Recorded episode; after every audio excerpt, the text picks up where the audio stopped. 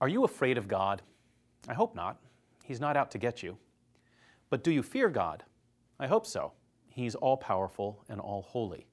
We should be in awe of him. We should fear him in the sense of avoiding what sets us against him. We should fear separating ourselves from him as a child fears being separated from his father.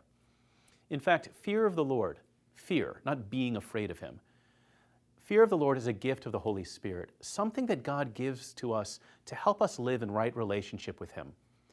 That proper fear is part of what our Lord teaches the apostles at His transfiguration. They see Him in glory, then the cloud of glory comes upon them, and they enter the cloud of glory, and they are frightened. They have this holy fear when they enter the cloud. You see, those who follow Christ risk becoming improperly casual or too familiar with Him. He has drawn so close to us that we can take Him for granted, reduce Him to our level.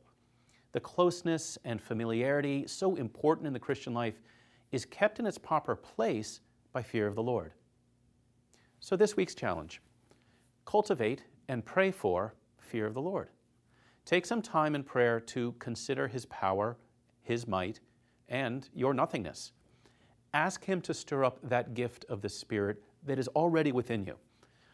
I know it sounds like an odd thing, and people might think you're insane, but the real insanity is to reduce God to our level and forget that He is the all holy one, the all powerful one. In the end, only when we live according to true fear of the Lord will we be delivered from the false fears that haunt us.